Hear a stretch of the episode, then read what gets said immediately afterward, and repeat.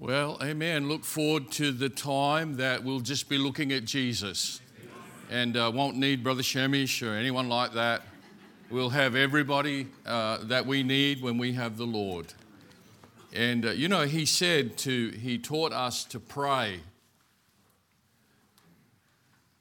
He said, pray that God's will would be done on earth. And then he said this, as it is in heaven. That means it is being done right now. It is in heaven. There's perfect obedience in heaven. There's perfect praise in heaven. Uh, there's nobody sat in heaven tonight and didn't sing to the Lord, but a few might have sat here. And uh, he said, he said, pray that it would be that way here. And that's a good prayer that if you're not praying, you should be praying. You should pray, Lord, I pray that in Nakhon Sawan, thy will would be done here as it is in heaven. Uh, Joshua, please, chapter number uh, 15. Uh, good to be here. Thank you for putting that uh, up behind me. Uh, I'm going to uh, somewhat just talk to you tonight. To share some things with you. I'm going to say some things tonight that are going to be very important. To some of you, it might not seem important, but to some of you, you will understand it's important. Uh, I wish that somebody had just told me some of these things a long time ago. Uh, I eventually learned them, uh, but I wish that somebody had shared just some of these uh, basic things that I'm going to say to you tonight. Uh, if you're a young person here tonight, you should particularly listen.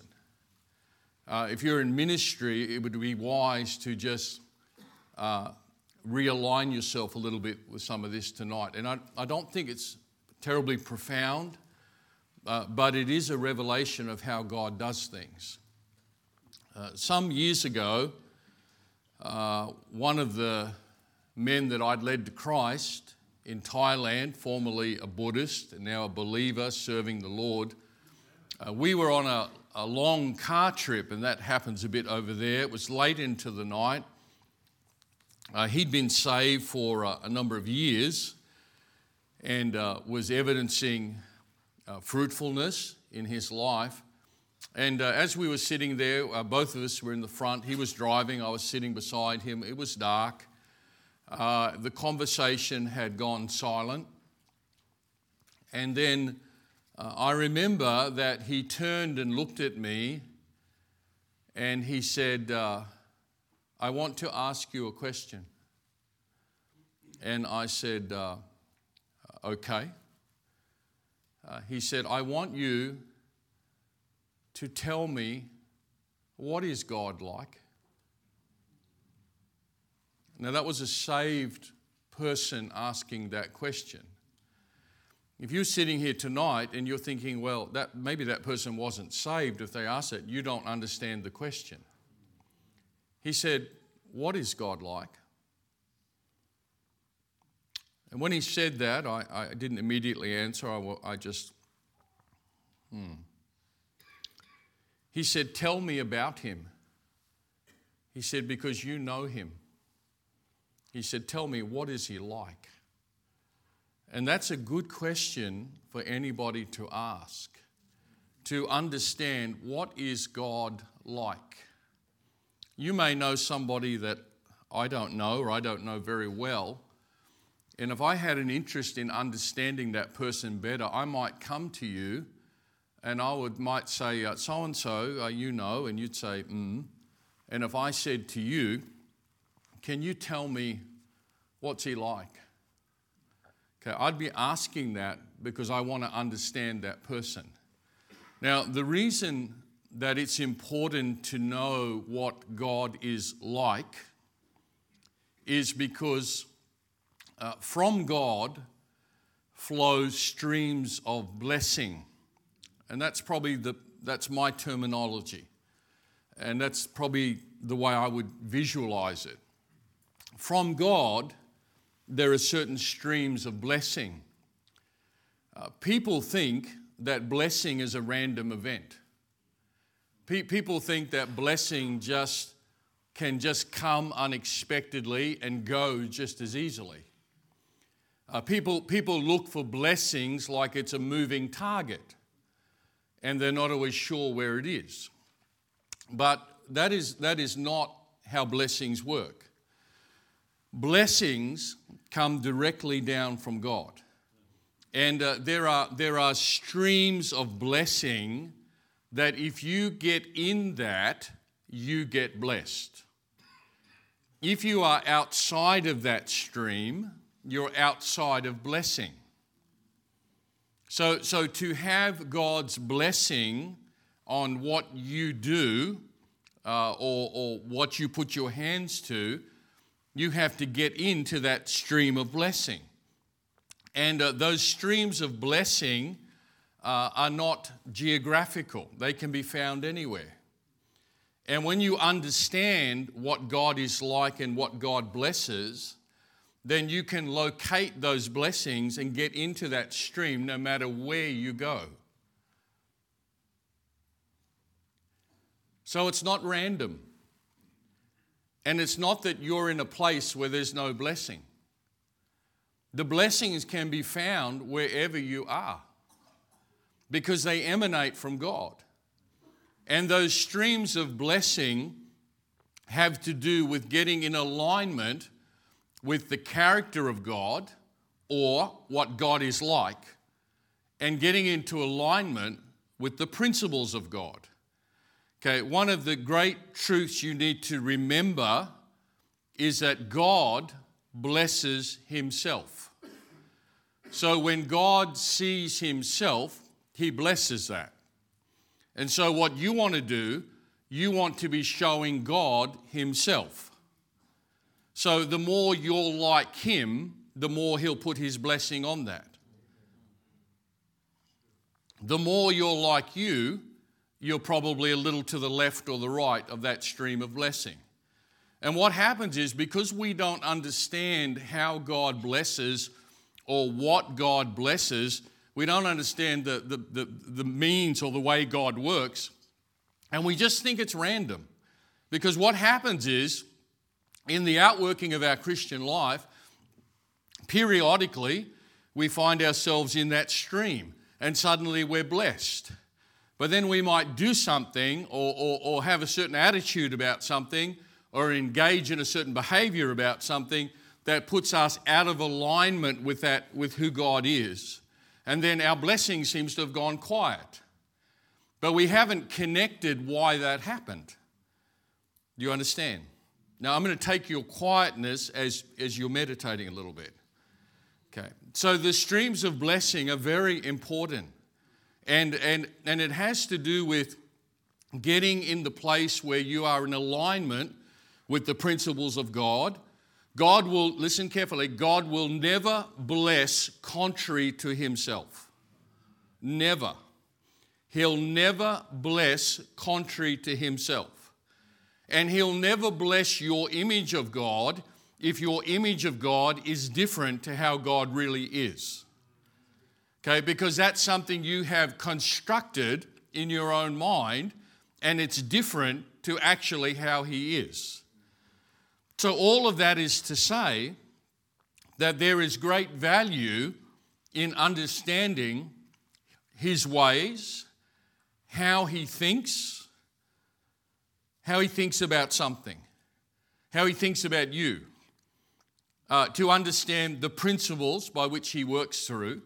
And one of the ways that that can be most clearly seen in the Bible, one of the ways it stands out, the places it particularly stands out, is when you find God dealing with a new group of people. Because when God is dealing with a new group of people, those people don't know what He's like. So, what He will do, He will have to start to show them what He is like so they even understand what they're supposed to be doing. So, take the children of Egypt. Whilst they were in Egypt, they knew of God. Uh, I'm sure they had a faith, but they did not know God intimately.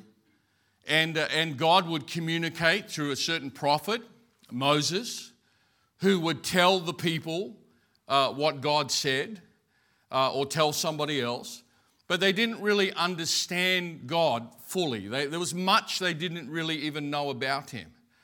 So when God led those people out of Egypt, not only were they leaving Egypt, they were starting the journey of knowing what is He like? What, what, what, who is He? And, and, and even Moses said, what do, I, what, what do I tell them when they say, What's His name? And so they had to learn what God is like. So that would be a very good time to look at that and say, okay, God, what did you show them? How, how did you go about instructing those people in what you were like? And so, the, one of the first things that happened was God revealed himself uh, through a pillar of cloud uh, and a pillar of fire. And one of the first lessons God taught those people was how to follow me. And that was the big one they first had to get because they didn't know. And how to follow me went this way. Okay, when I go forward, you go forward. When I stop, you stop. You don't go further than I go. But you don't go slower than I go either. And, I, and, and, and you look at that, that was, that was an early lesson for the people of God about, okay, that's how He is. He wants us to follow Him. We don't lead, He does. Hmm. We are to go as far as He tells us to go. If He says, wait here, we are to wait. Now, all of what I just said is playing out in your life and ministry all the time. When you get ahead of God, you might get to a place where you're looking and wondering, where did God go? Okay, you just went further than He went. Okay, so, so, so what I'm saying is those times are particularly helpful to understand Him. Now, personally, I give much study to that because I, I want to understand Him. I, I, I want to understand Him because I want His blessing. I have a desire to want to understand Him because I love Him. And when you love someone, you want to get to know them. And I want to know Him. So I look at all those things very carefully, and may I say, I look at them slowly. And I will stop and think, hmm, okay, you were teaching them that. And, and, and understand as God is revealing Himself in these places in the scripture, He's also showing you what He's like. All right, so, so as you begin to accumulate that understanding of His nature, you're better able to put yourself into alignment with those streams of blessing. So, for example, if God said, pause it here right now, don't go any further than this right now, and you went ahead, you would have moved out of that stream of blessing you would have gone somewhere contrary to where God was. And let me tell you, the blessing of God determines everything you have and everything you don't have. It's not you, it's Him. He has the capacity to bless the weak. He, he has the capacity to fill your cup till it overflows. Uh, but He also has the capacity to just give nothing. And everything you have or what you don't have, that's coming from Him.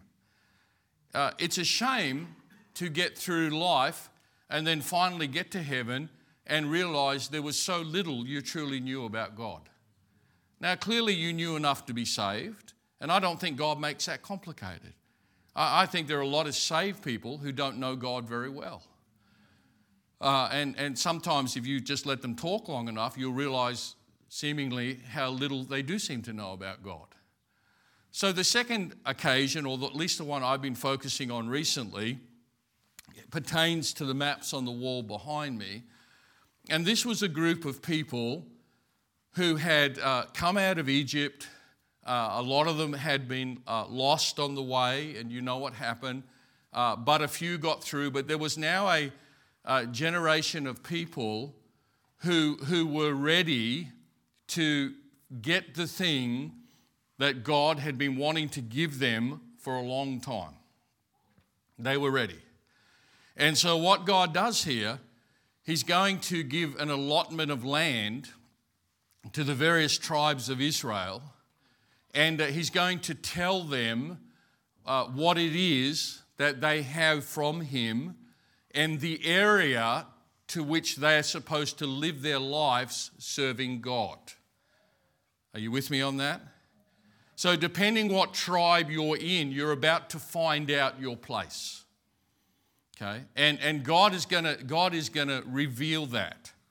And uh, so, so uh, you have already opened to uh, Joshua 15, and I've just, you know, I'm going to, I guess, mostly talk tonight, but verse number 20, it says, uh, This is the inheritance of the tribe of the children of Judah.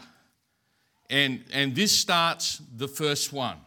Now, if you go to uh, Joshua chapter uh, 19 and uh, ch- chapter 19, so, so you, you, you chapter 15, okay, uh, Judah uh, gets theirs. You get to chapter 19 in verse number one, in chapter 19, it says, And the second lot came forth to Simeon.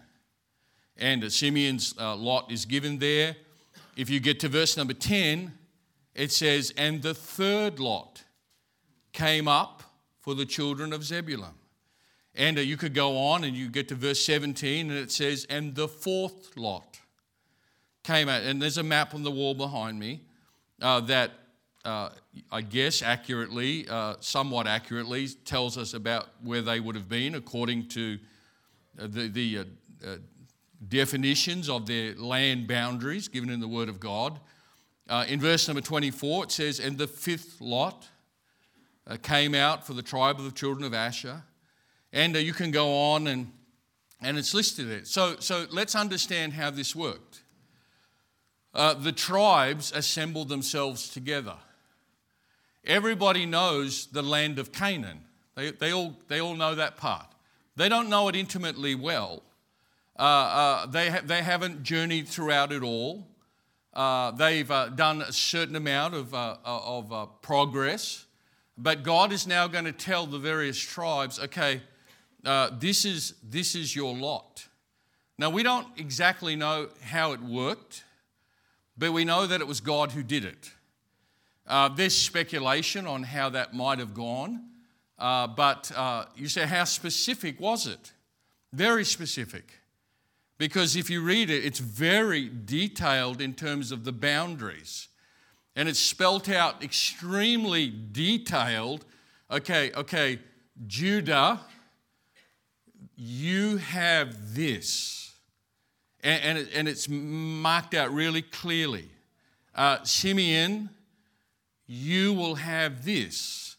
And so God has a way that He made clear to them uh, the various land that they were going to get. Now, nobody knew what they were going to get. And I'm going to say to you tonight that at the start of it, you don't know what lot God is going to give you either. But what you can know is that it's going to come from God. And it's going to be specific. And it's not going to be accidental and it's not going to be random. God has a specific lot for you in your life. And, and, and that's what immediately became obvious here. Okay, the first thing they're going to understand here is we don't choose our own lot. We, we don't get to pick our own lot. We don't get to say, I want this, but I don't want this. Uh, we, we, we don't get to choose it because we don't even understand it. And we don't even know what's out there. And we don't know what's on the other side of the mountain and on the other side of the valley. We don't even know. But, but God, who knows, will give us our lot. And He'll do it very specifically, as specifically as He was able to point out Achan who transgressed against the Lord. And that was done by lots. And, and you say, how specific could, could God communicate? Very specific. Uh, so, out of all those millions of people, they would pass through. And finally, God said, It's this tribe. and all the rest could retreat back. It wasn't them. And then the, uh, the whole tribe would pass by again. And God had the ability in a crowd way bigger than this one. As everybody went past, nobody knew anything. Everyone looked the same, and, and there was no obvious giveaway. And as they all went past, God was able to say, This family. And then God was able to communicate, This man. And that's how specific it was. So, so, so don't doubt, number one, that God is not clear in his own mind about what's required. And don't, don't, don't doubt that God doesn't fully understand what is required and is able to communicate that. So they're, they're going to learn that. And they're, they're going to understand okay, we, we don't get to choose our own place. Uh, our maps are all divided up, but it wasn't like that in the beginning. Everybody had to wait until God made it clear. But everybody had a place. Every, every believer was given an allotment. And with that came a certain responsibility. And the expectation was this okay, I've given you this lot. Serve me here. In the place I told you. I chose you and I chose it and stay and work and serve. And it's here and it's not somewhere else. But what about them? That's them. You're here. And it was very detailed. So, so the first thing I want to say to everybody here tonight and every young person is that God will determine your placements and your lot in life. And you should not doubt that God does not have a will in that matter. And if God is the one deciding your place, your lot in life, let me say that that's good. It's not just good, it's very good. Because He chooses for you better than you could choose for yourself. And happy is the man who discerns what God's lot in life is for him and does it because he'll be blessed. And you might think that your choice is better than God's, and it never is. It never is. And you might say, well, my choice looks easier and his looks hard. Uh, your vision is not clear. So God will determine that. And that's a good thing. And I'm glad for that. I'm glad he taught me that many years ago. Wayne, you don't decide what you do with your life, I decide. I remember as a teenager thinking, well, I'll go in the police force. And I, I remember going into uh, Roma Street and going through the interview. I remember sitting in the little chair opposite a lot of high ranking police and, uh, and them uh, quizzing me and questioning me. And I remember going home, I was just an older teen going home. And finally, a week or two later, a letter came.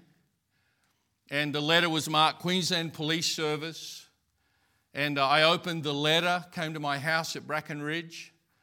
And I opened the letter, and the letter said that you have been accepted as a candidate to go to the Oxley Police Academy starting on this date. And, uh, and, and I, I remember looking at the letter, and, and within just moments of looking at that letter, it was like God said to me, I don't want you to do that. That's not for you. Now, there might be some other people here tonight that did uh, a career like that. But God made it clear to me that's not my choice for you. And you have to come to the place in your life where you truly say, God, you decide what I do. You decide where I live. You decide what I'm supposed to do. Okay, I, I, I, don't wanna, I don't want my way, I want your way. I want whatever it is you say. And whatever you give me, I'm going to be happy with that. Uh, and, and, and as a teen, I, I, I, well, you say, What'd you do? I never went in. I laid it aside. You say you went into the ministry. I did, but it was a few years after that. But there was an interim period. And I, I wasn't exactly sure what was coming, but it was okay. Because he told me what I wasn't to do. And it was just wait. And waiting is okay when God tells you to wait. Waiting time is not wasted time if God tells you to wait. And he said, Wait. And as I waited, uh, it began to become clear to me what he wanted me to do.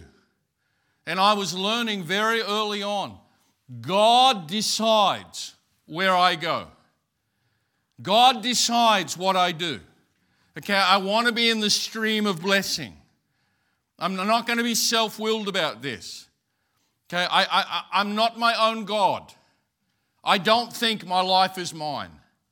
I don't believe I have a right to do what I want. I don't believe that.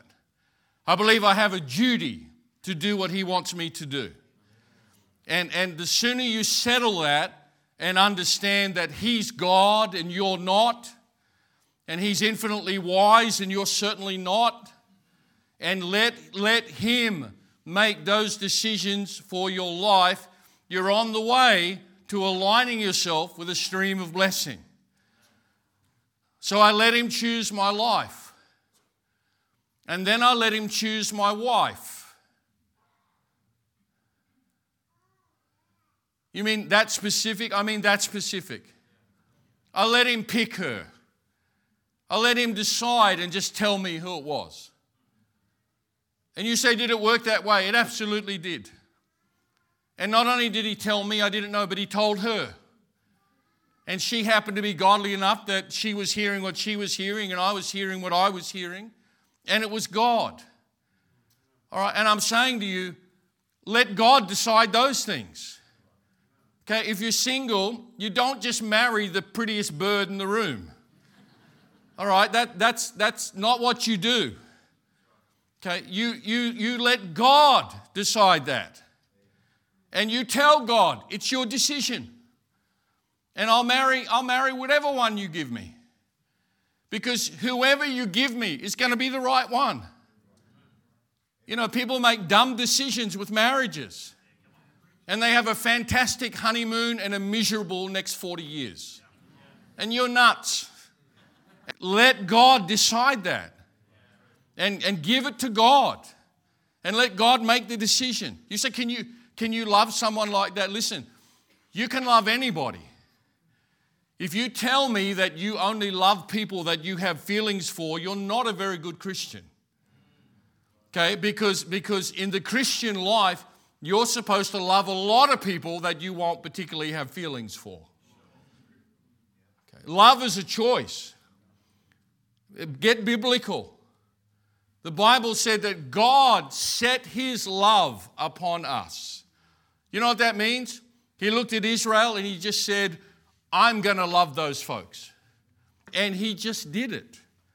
You can set your love on somebody, you can set your love on something. That's how you go to a different culture in a different country where they speak a different language and they don't look anything like you and they don't live a life like you live, and suddenly you love those people. And you love them the same way that God loved you. You, you set your love upon them. And so, so, lesson number one they had to understand is you don't choose your lot in life, God chooses it. God chooses your placement. People used to understand you're placed in the local church. And now, now we think church is a smorgasbord. You know, who, who, where do you like to go? What kind of, what kind of music do you like? What kind, of, what kind of preaching do you like? What kind of, what kind of seats do you like to sit in? And we, we, we, we've carnalized it Instead of understanding, God has a place for you. And going to church is not just about you. It's about intersecting the will of God for you, but for other people that you're supposed to be a blessing to as well. God chooses that. Let Him choose. Let Him just tell you, it's here. All right, it's here. You, and, and, if God says it's here, you don't have to say, what, what's the, well, you know, how good's the foam in the seats and, and, you know, whatever. You don't have to do any of that. If God decides it's all good. So that was lesson number one. They assembled, they stood there, and God said, Now I'm going to tell you something today, and you're going to learn where's your place. And it must have been a special day and maybe a sobering day. And they went through the process of lots.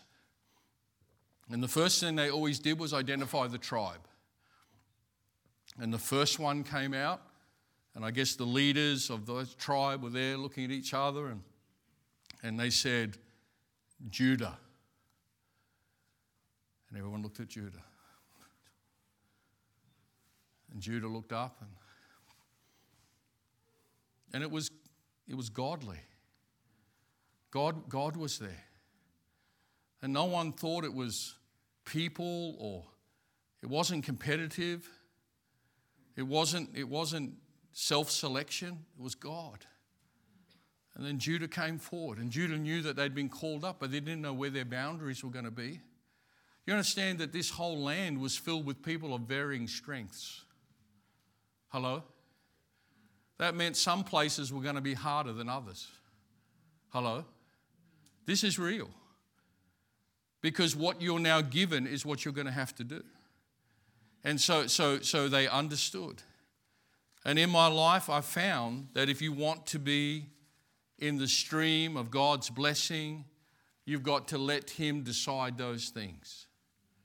God told me to go to Nakhon Sawan. Out of all the cities and all the places in Thailand, it was clear as anything. I was sharing with somebody this week. Two times in my life, the, the, the voice of God has, I don't know if it was audible, I guess it wasn't, but it almost seemed audible. And it was deeply specific. And the second occasion in my life was when God said, Go to Nakhon Sawan. And that was his choice. And the moment that I discerned it was God who said, Go to Nakhon Sawan, there could be no other place. I had, a, I had a friend call me, an American missionary call me. He's in the north of Thailand in a city of Chiang Mai. Chiang Mai is a beautiful city. The weather is nice up there because it's in the north. It's just, a, it's just a really nice place.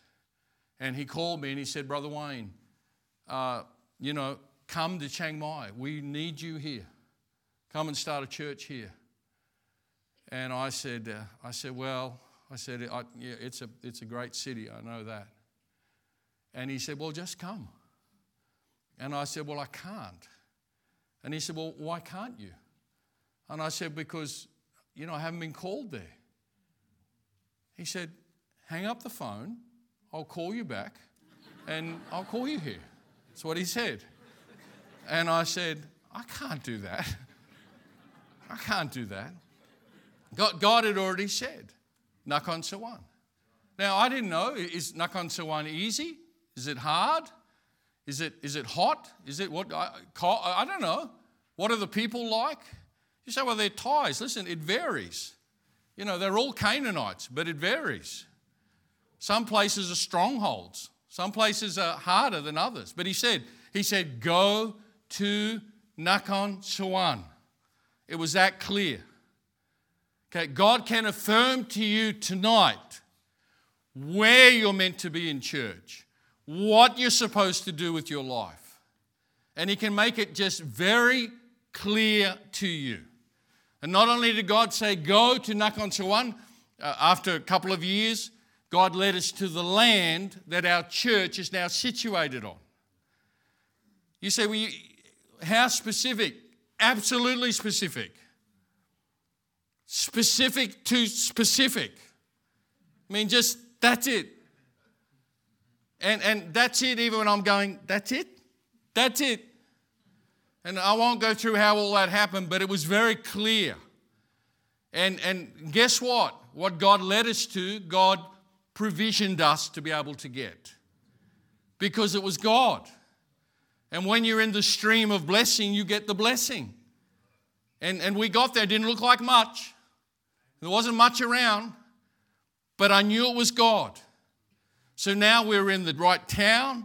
Now we're in the right place. You say, What did you do? We just set about doing what God wanted us to do to try to win people to Christ. And I'll tell you what happened a few years after being there. I mean, I'm talking just a little. You, you, if, if you tried to find it on Google Maps, you'll be, you'll have a hard time locating that. I could probably find it, but you'll have to just a, just. But it was that specific. After being there a few years, I was away. Uh, Joe said to me, called me, he said, A man has called me. He said, He's a foreigner. Uh, and I said, Oh, what did he want? He said, Well, uh, he said, he said he saw our sign out on the road. And he asked, Could he come and see us? And I said, Who, who, who was he, Joe? He said, I don't know. He, I, I think maybe he was crying. I don't know. And I said, hmm. I said, was he American? Was he Aussie? Was he, you know, a Brit? Who was he? And he said, I, I'm not sure. He said, but I think old man. And I said, well, meet with him. You know, I'm sure he's not going to do anything bad. Just go ahead and meet with him, see what he wants. That's fine. A couple of days later, they met. And the story turned out that that man who was in his 70s and lives in the outskirts of Sydney tonight, uh, had worked as a missionary. He's an Australian. And he'd worked as a missionary in Thailand for decades. And, and for the last decade or decade and a half, God had led him to a little place in Nakhon Sawan where he had labored. And he had labored there and he had preached the gospel and he'd given out tracts and he'd prayed for God to do something and he never saw anything much happen there. He talked about one convert that he had who died. And when that man came back, he had been back in Australia for years. He just was back on a holiday, I guess a nostalgia trip. And he made his way back to the place where he had given his life serving God. And he thought about his hardship there and he thought about the burden he had for the people that he never saw realized and reached. And he went back to the place, and, and I got to tell you, it's in, you got to know back roads, and, and he got right back there. And when he got back to the place that he had left from, where he was certain God had told him to go, he saw there was a sign up that said Nakhon Sawan Baptist Church. And he just began to cry. And he, and he cried to God. And he realized. And he came and met with us and he told us the story. He said, I, I served here for years. Years. He said, I, I, I wondered sometimes if God had forgot me. And he just poured his heart out. And you know what? God, God, in his way of being God, had seen the labors of that man who was an Aussie. And there are not many Aussie missionaries anywhere. And then God had moved in our heart, and I had no idea. I didn't know who he was. I didn't, I didn't think anyone had been to where we were.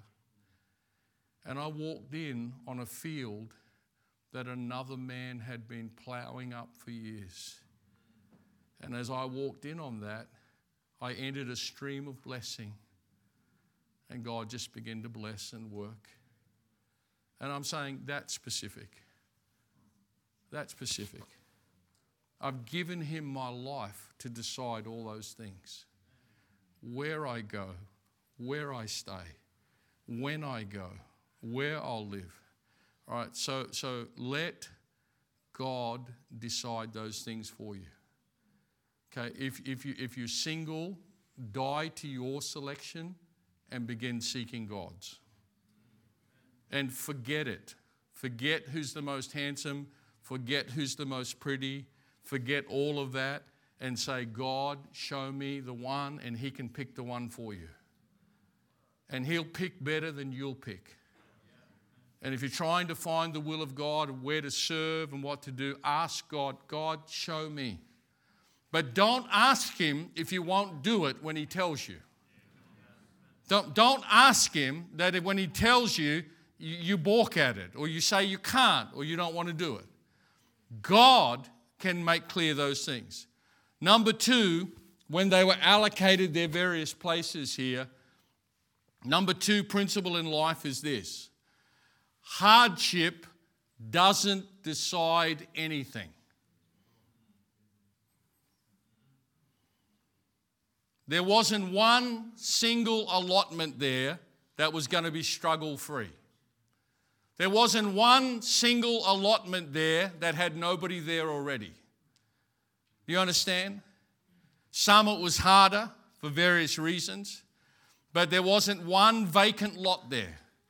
Every place that God told these people to go to was going to involve struggle.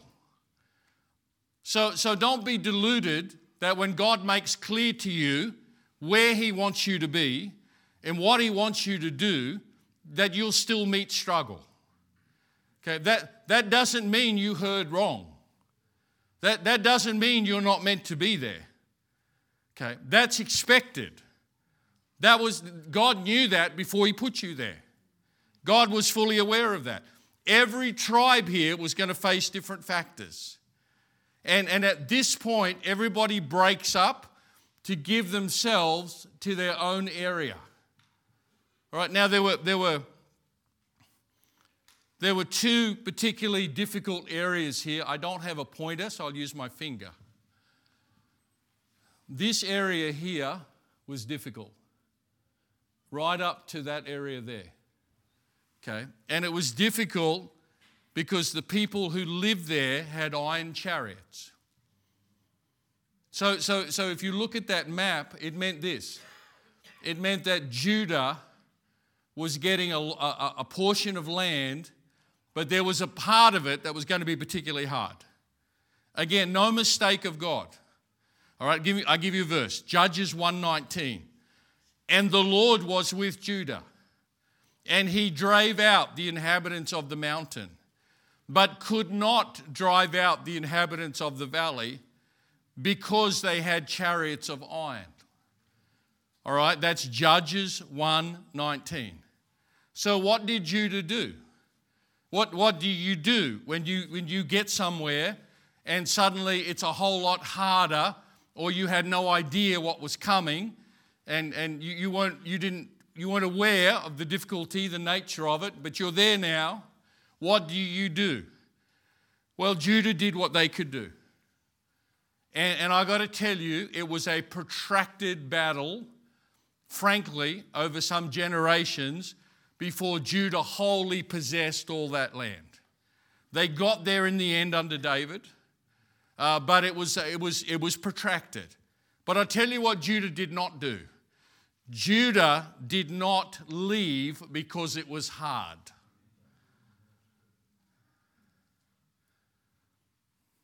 And God knew when He gave them that what they were going to be dealing with.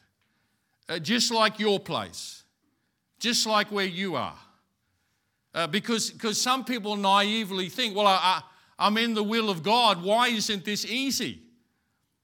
God never promised it was going to be easy. He promised you'll be blessed. And, and He promised He's with you. And you will win. But there's going to be struggle, there's going to be fight. It's not a free ride. You're going to have to work. And hardship doesn't decide anything. Never, ever, ever, ever leave anything because of hardship. Hardship is never a reason to leave. And Judah stayed. But you see the other little patch of land above Judah? That's Dan. And Dan didn't stay.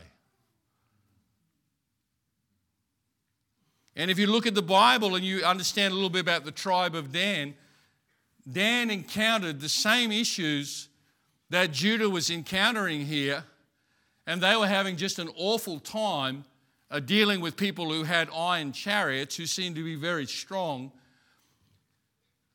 And you had Judah who stayed and stayed blessed. And listen to me, because this is sobering. Dan did not stay.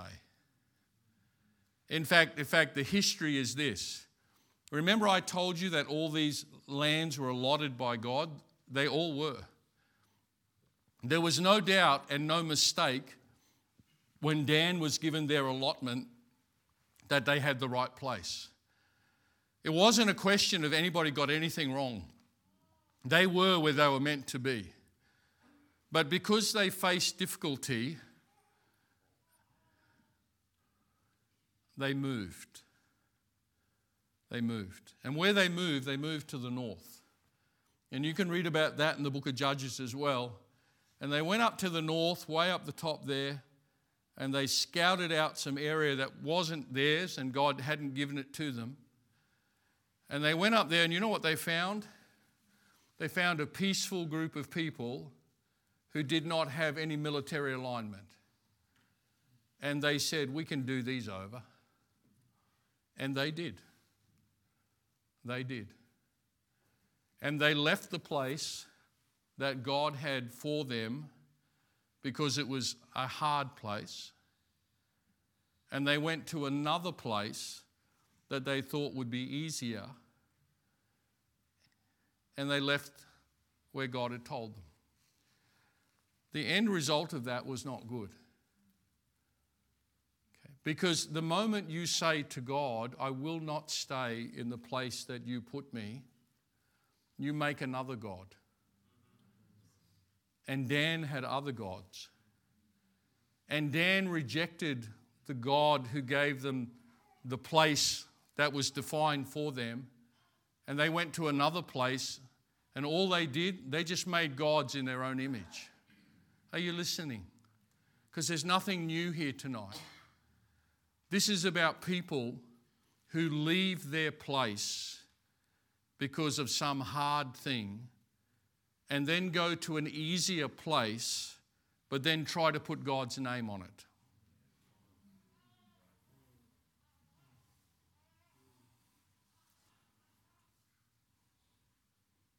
And you know what happens? God takes great offense at that. Because when you do that, you know, you're, you're saying, uh, uh I'm going to be God. I'm going to decide. And, and, and, you know, I'm not a heathen. I'll make it spiritual, but I'll just put another God on that. And that's what they did. Here's something very tragic. When you look in Revelation chapter number 7, from about verses 4 for the next four or five verses, there's a list there of the 12,000 from each tribe in the tribulation years. And all, all the 12 tribes are listed because God at that point is working back with Israel. But if you go through that list, there's one tribe is not there. You won't find them. They're gone. Dan is removed. They're removed from that list. And you can check it out. And they're replaced by another, by someone else. See, see, when you when you do that, and you leave, when you leave, when you leave God's place, God takes offense at that. Okay, God, God, God warned. God warned the Hebrews about that. Uh, in Hebrews 10 and verse uh, 38, it says, uh, Now the just shall live by faith. Yeah, but I have iron chariots. The just shall live by faith. Yeah, but, but this has been incredibly hard. Live by faith. Yeah, but I, I, I don't know, I can do this. Live, the just shall live by faith. And then he goes on to say, But if any man draw back? God, my soul shall have no pleasure in him. And what God is saying is this uh, when, you, when you do that, I, I don't like that. I, I don't like it when you, when, you, when you leave your place because it was hard. And I don't like it when you start to say something is the will of God and that was not the will of God. And that's not God and I'm God and I never told you to do that. And if you want to do that, you'll do it, but you'll not have my pleasure. And you can live your whole life in an alternative place to the one that God was trying to put you. And you can frame it and shape it any way you want. And all you're doing is crafting your own God and your own story. And God said, You've just, you've just drawn back from where I put you. So hardship has nothing to do with it. Is Nakhon Sawan hard? It's very hard. It's more hard than you could understand. It'd be hard for me to explain to you how hard it is because it's a different kind of hard to anything you've experienced here. Is your place hard? If you tell me yes, I believe you. Is it hard doing what you do with the infirmities that you have? I believe it probably is. But hardship has nothing to do with it. You don't decide anything on hardship. And the flip side of that, you don't decide anything because it's easy. You're making a terrible mistake. You'll, you'll, you'll propel yourself right out of the will of God and right out of the future of God. Number three, and it kind of touches on what I just said, here's an important principle. I have four and I'm done. Number three is this listen carefully. If you leave, you lose. That's it. If you leave, you lose. You have to stay. You have to keep going. There are some things in life that will come to you if you'll just put in the time. There are some things time will give to you that you'll get just for staying. Listen carefully. Is that a by the way? That's a great truth. There are some things time alone will give you, which means if you don't put in the time, you don't get it. If you won't stay, you can't have it. But if you'll just endure, there's some blessing in just doing that. Uh, I, uh, again, uh, a couple of years ago, I shared this, I think, here at Good Shepherd. A couple of years ago, I was in my office at the church in Nakhon Sawan and, uh, you know, thank God by the grace of God, we have some people and some buildings and some place, and God has blessed us. And a preacher sat in my office, and uh, he was a missionary in Thailand also, and he's a good man. And he was there because I had him in to preach, and I'll have him in again. And he sat in my office, and I had no idea what he was about to say. He looked down at the floor, and uh, he was staring at the tiles on the floor, hanging his head and I, just him and I was sitting looking, and he looked up and he said, uh, Pastor, God has really, has really blessed you here. And I said, um, mm, Well, thank you, Pastor. I, I, he has much more than we deserve, that's for sure. I, I thought he was just being complimentary. And then he went quiet. And then he said, You know, before you came here, I came to Nakhon Sawan. And you, you, you could have dropped me. I said, you were here? And he went, He said, he said, in fact, he said, You know the first building you were in? I said, Yeah. He said, Same street just a couple of doors up from where you were. I said, That's incredible. He said, Yeah. He said, Pastor, I stayed for a year, but it was so hard. He said, It was so difficult. He said, We tried. And he said, I, I couldn't, I couldn't carry it anymore. I couldn't carry the weight of it anymore. And he said, We left and we went back to Bangkok. I said, Oh, Pastor, I had no idea. Now, you know what he was thinking? As he'd walked around the property and he'd looked at the people that had been won to Christ, and you know what he was thinking? He was thinking, maybe God had intended this for me. And I left. I left. You know, if you if you walk away, you lose. You'll, you'll lose your blessing. And, and don't doubt God's ability to give that to someone else. And that will be the most painful part, will be to watch somebody else being blessed doing the thing that God intended you to do. And watching that play out and knowing that was yours. That allotment was yours, but you left. If you leave, you lose. Time will give you wisdom. Time will give you endurance. Time and ministry experience will help you because stuff will happen, and because you've put in time before and you've gone down this, you'll say, It's okay, I've seen this before. That's why they put an old sergeant with new recruits when they send them out to battle. Because that old sergeant's been through that a few times before. And, and he knows, and, and the others will look to him as a calming influence because he knows. But you only get that with time. You, you, if, you lose, if you leave, you lose. So, so build in the place wherever God has you and plan. I'm here. I have God's presence, and they did.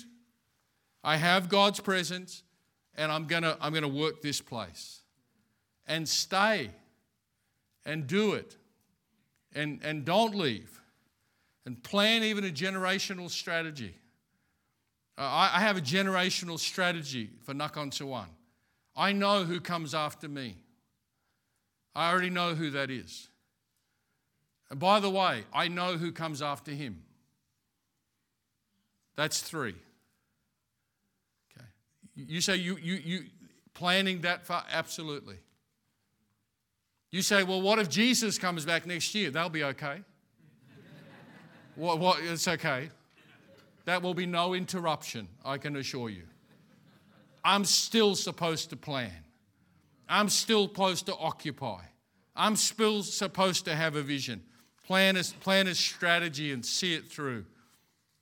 And then, lastly, let me finish with this understand the concept of what I'm going to call a shared inheritance.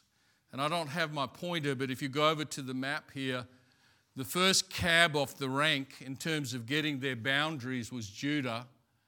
And uh, they got that about that area there that you can see. The second tribe that was called forward is in Joshua 19, and that is Simeon. And the, and the amazing thing with this, something happened with Judah and Simeon that didn't happen with any of the others.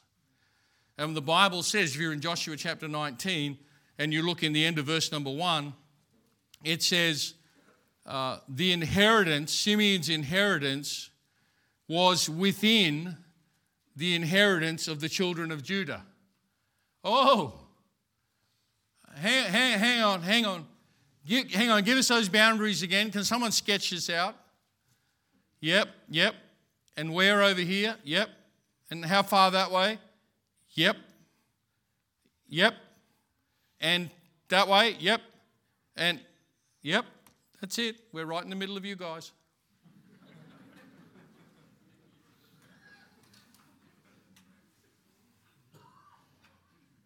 Did we get that right? We've done it three times. now, now, there was a reason for that, and the Bible talks about that.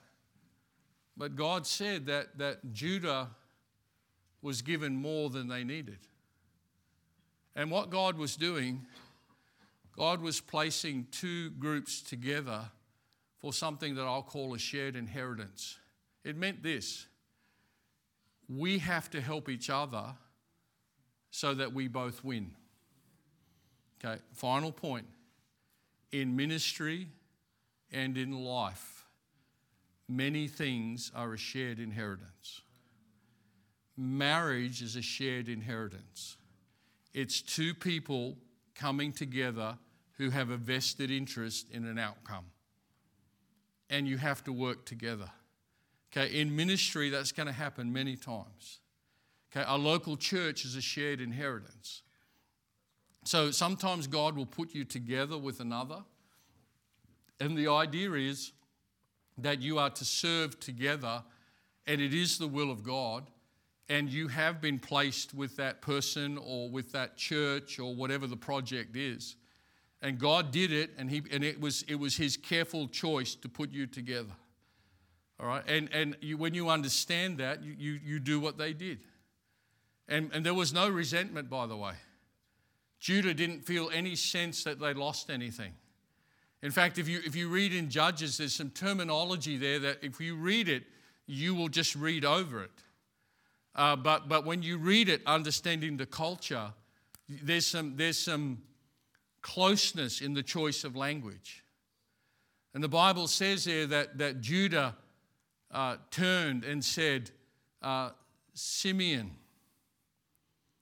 my brother. So when a Thai wants to address another Thai in an affectionate term, they'll say P. And P is brother. Brother. Whether you're a brother or not. P, that's brother. And Judah said, Simeon, my brother, we'll go up together. And they did. They did. They, they worked together. There's going to be some things in your life and in your ministry that are a shared inheritance. It's not all you. And if you're going to be spiritual and you're going to understand, if you're going to have a path to victory, you're going to have to understand that.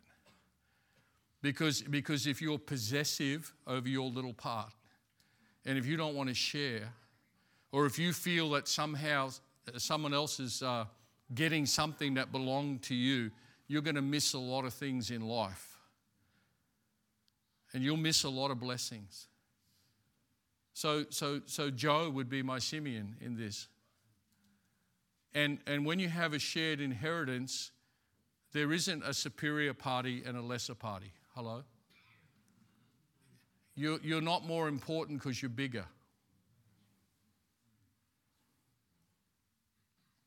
And part of understanding that stream of blessing is being able to get in with others and join in with something that's a shared inheritance. There are people in this church and other places that have partnered with me in Thailand. We have a shared inheritance. I've put in and they've put in, and we did it for God. And I, I just laid out some principles here for you tonight. I've just, I've just showed you His way. I've just, I've just laid out how He works. Okay, because the key to all of this is for you to get into alignment with how God works so you can be a recipient of the blessings. Okay, we're going to finish. Uh, I'm about to walk away. and close your Bible. I want to say something to you as I leave. Pastor Skelly is going to be coming up here in a moment, and uh, he's going to give us what God has given him. He should be under no pressure for time. Okay, you've already come here, you've sacrificed to be here, uh, you, you've, you've come seeking God. I've done my part, I'm stepping down. But the night is not over, for there is another who God has spoken to today, and God has given him something that he wants to be given to us. And so when Pastor Skelly comes, uh, please do not mentally put him under any time pressure. In, in fact, encourage him to give what God has given him. Okay? But let's, let's, not, let's not get sort of half of what God intended for us when God has prepared a vessel with something more. Okay? I'm going to pray and then I'm going to step aside. Father, thank you for your word. Uh, Lord, I, I pray tonight that uh, truly you would be moving amongst the pews, you'd be touching hearts. I pray you'd be giving understanding and wisdom. And I ask, Lord, that you would help people to uh, be bold in belief. Uh, I pray, Lord, that you'd help them to, uh, to have faith uh, and trust in you, that what you decide is the best thing. I pray for endurance. Uh, there are some here tonight who have to become stronger. Uh, I, I, pray, Lord, that there, that, that there would be an increase of faith and an increase of resilience uh, in their heart. I ask, Lord, that those of us who've been honoured to be partakers in a shared inheritance uh, would value the gift you've given to us in another or partners in the ministry of fellow labourers. And I pray you'd please bless this. Lord, if there be things that were said of me that were not of you, then I pray they'd be forgotten and fall to the ground. but Lord, if it was of you, I pray we'd retain it in our heart. And I ask in Jesus' name. Amen.